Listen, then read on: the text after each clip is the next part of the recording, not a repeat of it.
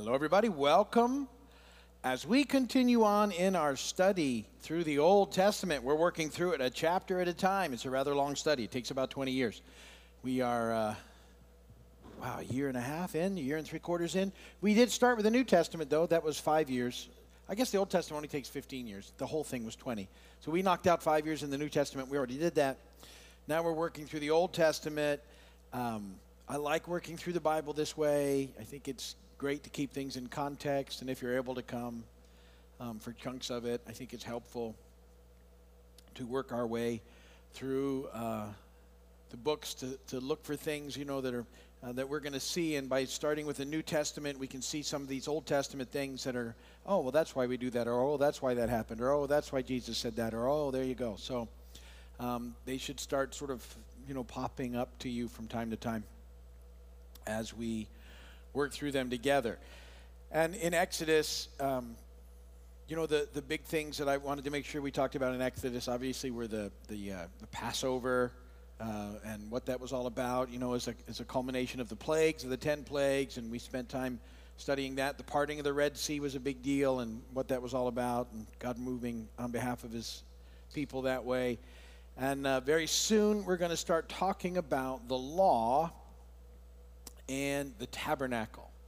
So those will be coming up. Interestingly, the women's Bible study that's coming up is on the tabernacle, so it kind of fits pretty well. That'll start in October, and uh, we'll be heading in that direction here in Exodus. So, um, so we're in this interesting period right now in Exodus. The people um, of uh, uh, Israel have been set free. So all the plagues have happened and all that stuff, and and uh, They've been set free and they're, they're starting this new whole life as the nation of Israel. Two and a half million approximately strong. Remember, we, we, you know, in Genesis, we saw them go in to Egypt as a family of 70, and they've come out 400 years later as a nation of 2 million plus. And we, we watched God deliver them out of the bondage and captivity and slavery they were in to Egypt, and we've seen God demonstrate that He is, in fact, the big capital G God. Um, and He's uh, proven that not only to His people, but also to the Egyptians, um, as He's totally sort of run over their, their false little G gods and everything that they stood for, as the plagues demonstrated. Remember, a lot of those plagues were like a direct assault against the little G God that the people of Egypt, or one of them, they were worshiping. They had about 80 of those false gods in Egypt at that point in time. And so um, God has proved himself to be God to the people, and now they, they've, uh, so they're, they're in a new, whole new dynamic of life. Everything has changed, and God has to form them into a community, community of his people, and what that looks like. And he's already started the process by um, giving them some things to do to see their response. And, and he hasn't yet um, given them the law, uh, which is coming soon. But uh, he's, he's told them some things, and he's trying to prove to them that they can trust him. He's giving them a lot of grace and mercy at this point in time because they are um, a difficult group to deal with. Um, and we've already seen uh, since the time that they've been set free, they've already been, um, they've complained horrifically once because they were thirsty and God provided for their thirst. Then they complained about being hungry and uh, and God supernaturally provided for their food. And remember, He did that um, with the quail at night, but also with the manna uh, during the day. And this manna will be provided for them throughout their time on this wilderness journey, which is going to be quite some time. Um, but He's you know, it's so important that we made sure we caught that. He, he's proving and demonstrating them that He will provide their daily bread. And if you ever wonder why we pray the way that we pray, it's, it's got that connection in there. Give us today our daily bread. It's all kicking back to the, the, the idea that God is faithful and you can trust Him. And He's demonstrated it time after time after time, and He was demonstrating it to His people. But with the giving of the manna, He also gave them instruction. And He said, This is how you're going to do this. You're going to you're going to go out each day, and you're going to get just enough for that day and then you can do with it what you want. But make sure you eat it all that day because it won't last till the next day. And you're going to do that for five days. On, on the sixth day, you need to get twice as much, um, and it will keep. It's the only time it will keep. It will keep for two days because on that seventh day, I don't want you to do anything. And, and so it's his first sort of way of telling them this is how you're going to do it. This is what I want you to do. This is this is what I'm telling you. These are my instructions. I want you to follow my instructions because that's where you're going to find life. And we saw sort of a mixed result. Some of them did it, some of them didn't do it, some of them didn't refuse to listen, some tried to gather more. That didn't work out. Some went out there on the seventh day when he told them not to, and there wasn't any there. You see the story, and he's saying, I, I told you how to do this. He's trying to teach them how to, to hear and, and obey and follow, and that's how they find life. And so we've we watched that whole process. And then, because they had failed so miserably at the first thirsty test, last chapter there was another thirsty test that popped up. They went to an oasis and there was no water, and they complained, and, and uh, um, and, and you know they, they sort of tested him once again and, and i said that, that they called that place complaining and testing and, and you know i think there's a lot of those places on the roadmap of our own lives where that's sort of been our response but he's trying to work them out of it. So um, now we're moving into exodus chapter 18 which is an interesting chapter. Uh, there's uh, the first half of chapter 18 is a reunion between moses and uh, his father-in-law jethro and also moses' wife zipporah and uh, two of his sons. They're, they're getting back together uh, here in the beginning half of Exodus 18. And the second half of Exodus 18 is um, Jethro's advice to Moses on how to handle um, things that were being tossed at him with two million people to try and deal with and process. And uh, he gives Moses some pretty good advice. Uh, and, and well within his bounds. Some people think Moses or Jethro was sort of meddling in uh, Moses' business that God would have told him how to straighten it out. But he wasn't telling Moses. It's not like he got in Moses and told him what the law looked like or what the tabernacle was to look like. He just gave Moses some very practical experience or uh, wisdom on how to deal with a very difficult situation. And it's actually very good wisdom. And uh, I think it was uh, God ordained in the process.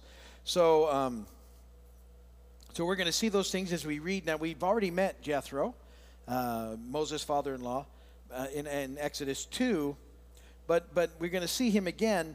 And there's a couple of points that come up just so you, because you wonder, well, because first off, Jethro has heard about this whole process. Remember, it's fairly new, that getting out of um, Egypt. And we also don't know when Zipporah and his two sons um, somehow went home.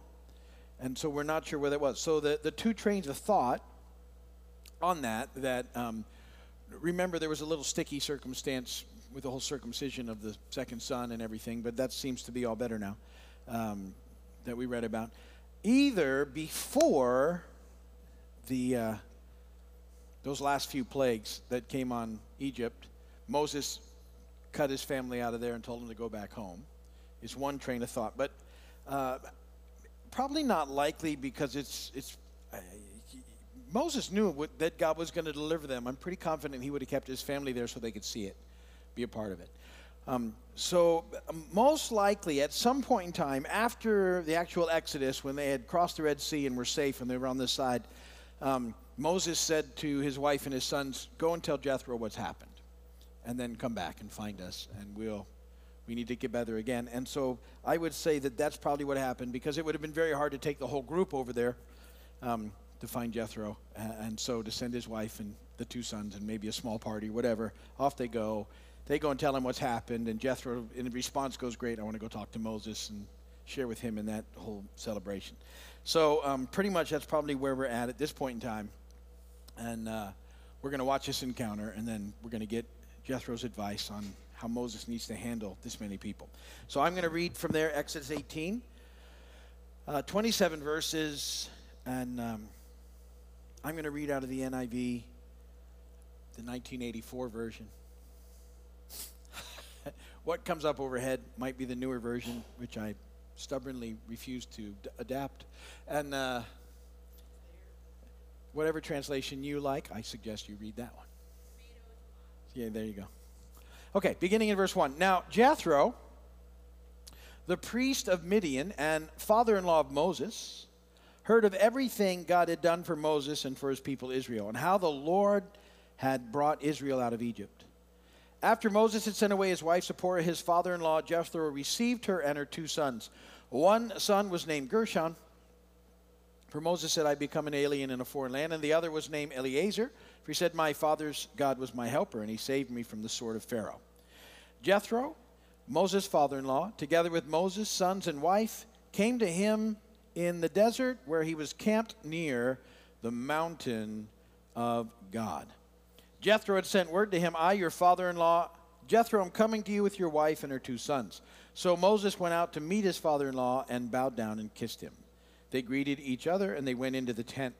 Moses told his father in law about everything the Lord had done to Pharaoh and the Egyptians for Israel's sake, and about all the hardships they had met along the way and how the Lord had saved them.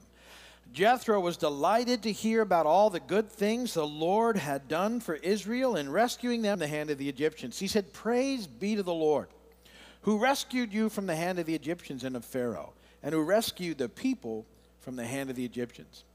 Now I know that the Lord is greater than all other gods, for he did this to those who had treated Israel arrogantly.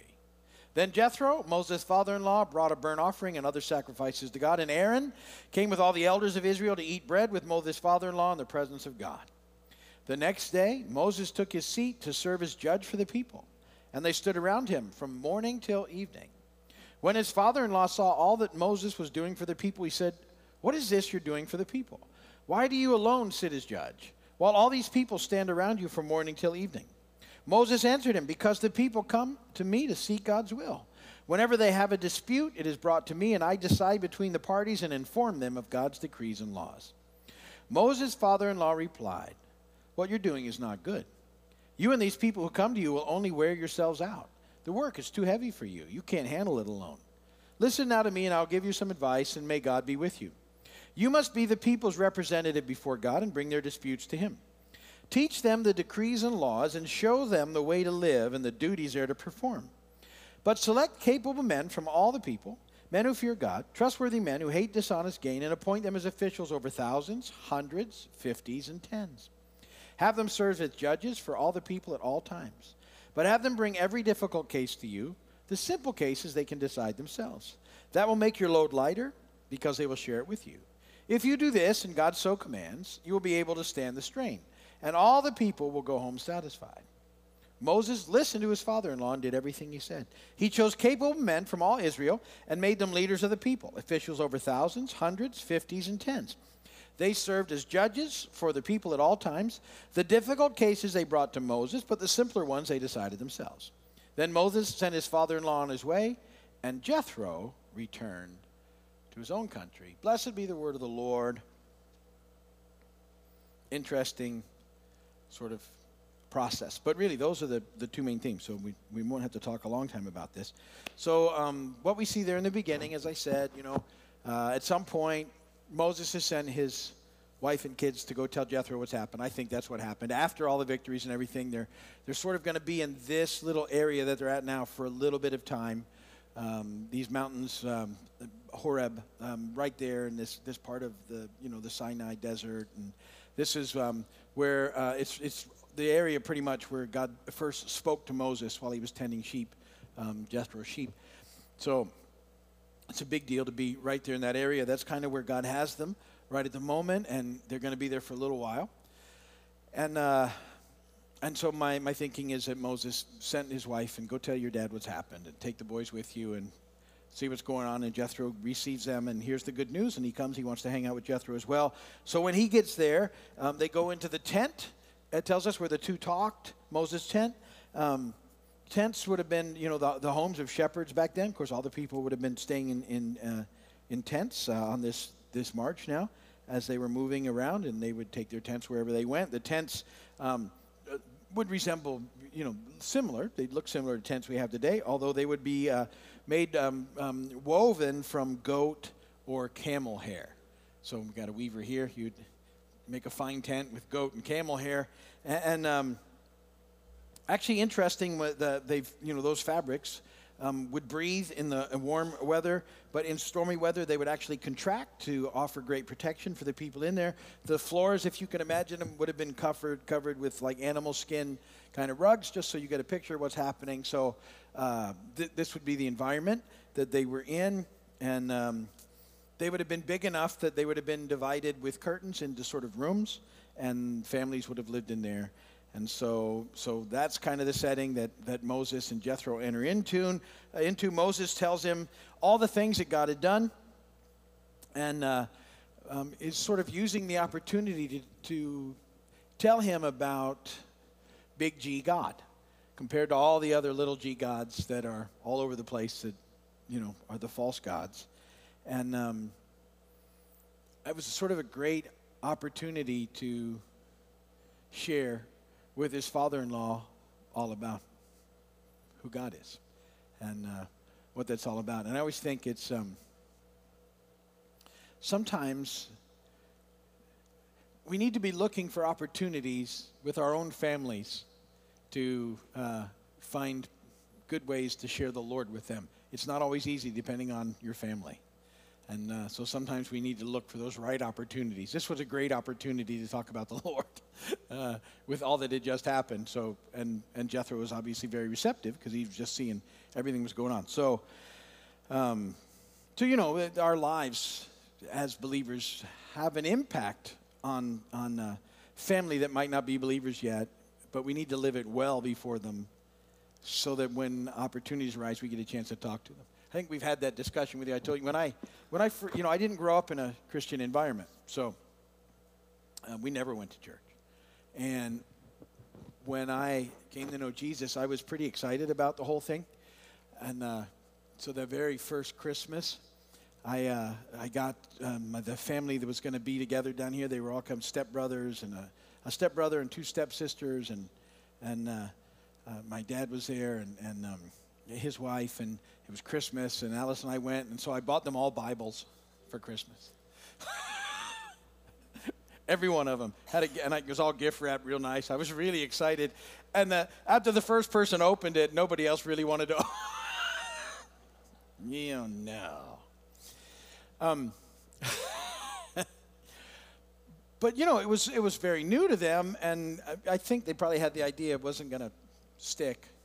So um, I really had to live f- for a while as a believer, and then got opportunities with big chunks of my family over time to start telling them about Jesus with, with some positive results. But um, so it's like right time, right opportunities, those kind of things. We need to be looking for this. This would have been a great time for, for that kind of sharing to happen. So, Christmas Bibles, not so much. huh? It's, it wasn't. but they didn't think so. it was like, never mind. I'll never forget that. Very first Halloween after I got saved, I gave all the kids that came up New Testaments instead of uh, candy. and we have never had a trick or treater since. I'm always ready. I'm like, I, am not. I got candy now, I promise. I passed on to generations. They don't come, they, they mark the house. Don't go there. His entire existence, he's never even. It's just, I was so excited. This is better. It is better, but you gotta, you gotta. Maybe if I'd given it with some candy. but see, I was excited, right? Still excited. But I'm looking for ways to have more impact now. Have I told you this year? You know, we do that fall festival every year. So, and we, and we, we, we this place into this big carnival atmosphere, and we, we call it fall festival. And we, and, and we give away so much candy. But the church, we invested in these bounce houses this year. I, we bought bounce. New, so now we have three. And uh, the one is a 50 foot sport course, obstacle course. It's the coolest thing. These kids, when they walk in, are going to go nuts. And uh, I'm so excited about that. You know, I want them to think about Oh, that's it. I want to go to that chair. I want to go back. I want to go back. What do we? What do they got? Well, let's go. Isn't that cool? Yeah, I'm very excited. So I'm still excited. Just changing, changing the method. The message is perfect. It's the method. Um, so this reunion then turns into this big celebration, and it's a, it's it revolves around a meal. You've heard me talk about this a lot. Meals. That's why we do. People always ask me why the meals meals are central to this whole deal. They were central with Jesus' ministry. They were, whenever something was going on and people wanted to celebrate, it was always around a meal. Um, and so it happens again. Jo, uh, Jethro brings a big offering, and they, they sit around and they offer it to God, and then they, they eat some of that whole deal in the process, and they it's a party. They celebrate the goodness of God with a meal and a fellowship dinner. So, so that's kind of the big thing. The first part of the family is very cool. It's nice to finally get to a chapter where you get a little break without a whole lot of complaining, but it's about to change. So, you, and now he's got family in town too. You think maybe he'd take a day off or a week off or something? No, next day, Moses goes back to work. And um, he's spending enormous amounts of time, think about this, from morning till evening, um, hearing the complaints of the people. And remember, this is a group that's pretty good about complaining. And, and that's all he's doing. He's not being able to get anything else done. This is what he does from morning till night. He sits there. Everybody comes that's got disputes, and they're, they're looking to him to settle every single dispute. This is two million plus people, complainers all. so, um, and Jethro watches what he's doing, you know, because Moses couldn't even take a day off to hang out. I mean, hey, we just got here. We had one meal. That's it. You're gone. Go back to work. Okay uh, what are you doing? Let me go see. And he hangs out and he goes, Moses, you're, you're not going to make it. And this was very early in the journey. He's like, you, uh, you can't do this. You, you, you're, it's too much for one. You can't sit there and make all these decisions and do all those things.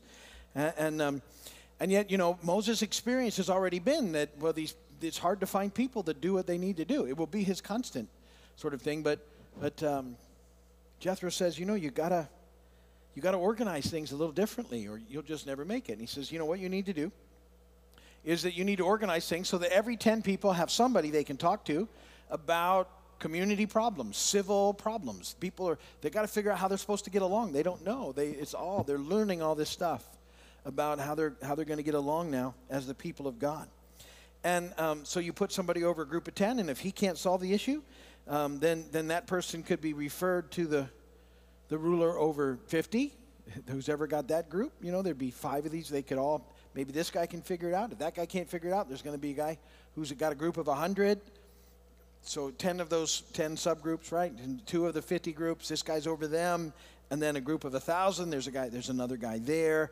And if that guy couldn't handle it, then it could get kicked up to Moses. But it was going to weed out a whole lot of the problems because what was going to happen is this would separate the simple problems from the more complex problems. So, so things that weren't were really not a big deal or very petty could be handled and dealt with. And, and you know, if someone didn't get a quick response, they might just go, well, forget it. If they was going to get kicked up and they couldn't get a quick response their way, they might just let it go. And so it was going to weed out a lot of these issues that were taking place. Of course, you know, everybody thinks their problem's the biggest one, but, but these people could sort of handle it and push it aside and figure out what needed to go and what didn't. And that was going to make a big difference for, um, for Moses. Now, Jethro's not telling Moses sort of to pass the buck. Um, he's saying, listen, this is what you need to do. Get some people in place, but you need to be the one that teaches the people how they're supposed to live. And he's going to have a whole bunch of that to do in a minute. And, and um, and then, you know, help the people that you're putting in charge, work with those people that you're putting in charge so they can make wise decisions. Uh, and, you know, you're still going to be the representative the people before God, which means you should be praying for these people and seeking God's direction in, in all these situations, which Moses would be doing and would need to do. And um, certainly nobody could take Moses' place, but he could bring some people alongside him so that he wasn't trying to do all these things alone and with a group that size, that was going to be very, very important. And, and um, most of you have figured that out when um, when you're when you're taking on a task, and that it's easier if you have people to help you with that task. um, sometimes that process can be difficult because if we're not careful, like Moses, Moses might have just thought it was going to be easier to just deal with it than it was to try and teach people how to deal with it. Um, but it's always better if you can show people how to deal with it and they can begin to shoulder some of that work as well. So you know, if you're ever if you're if you're one who um, has the privilege of of training other sort of um, potential leaders, uh, initially it's a little different because so so like for in in, in let's say an example so that um, when I would do something, if I were to do something and I have my way of doing it, and then I realize that a time is coming when I can't keep doing that and doing some of the other things I have to do. I want to bring somebody along to do what I've been doing. But um, the temptation is if they don't do it exactly like you do it, then you think, well, well, I'll just keep doing it or it'd be easier to do it myself. When the reality is you need to sort of work with them and help them to sort of figure out how, how you would like it done, but they're going to do it a little differently and there's got to be some room for that. And, and then over time, you know, as things continue to develop, hopefully that person then can show somebody else and you, you begin the process. But it's interesting to watch how uh, you have to be willing at first to invest some extra time in things in order to ultimately bring people alongside you to help you in the process. So that's what's going on in this big whole community that, that God is uh, bringing together. And Moses has to begin to train people to help take care of everybody because he's not going to be able to do it all by himself. The important thing is when you're when you're sort of delegating responsibilities is to make sure that the people that are going to slip in, uh, into those are, are people that have ability and character. That's what you're looking for. Uh, you know, and, and, it said in verse 21 they had to be able, they had to fear God, people of truth, uh, hating covetousness, you know, so they would be willing to serve and because it was the right thing to do. Um, and I think about that, it's very similar to um, Acts chapter 6, when the disciples have to go out and, and recruit some deacons because it's just too much for them anymore and they're getting stuck on little things remember they were they were getting stuck on the meal time and the vision of how food was going to go around instead of being able to teach and do the things they do. So they had to bring people along and show them how to do it. But those people had to have good reputations. They had to be full of the Spirit and wisdom, approved by the other folks. So when we're when we're you know in that process, we're looking to people who can can handle that whole thing and have uh, you know our willingness to to learn and to serve and have uh, a good character and be approved by other people. So so you know um, we want to be those kind of people and we want to be looking for ways to step in and serve, and then hopefully we can help with the whole process. So that's what's happening at this point in time in Exodus 18, and we're, we're getting very close now to um, the, the giving of the law and all that means and what's happening. So God is working everything into this group, and He's getting them ready to sort of hear what's about to come and how they're going to live as community together. That's good enough for tonight. If you're watching on video, thanks for doing it. We appreciate you. Love to see you. Go to the prayer page if you need prayer on our website, and we'll pray for you. Otherwise, we hope to see you soon.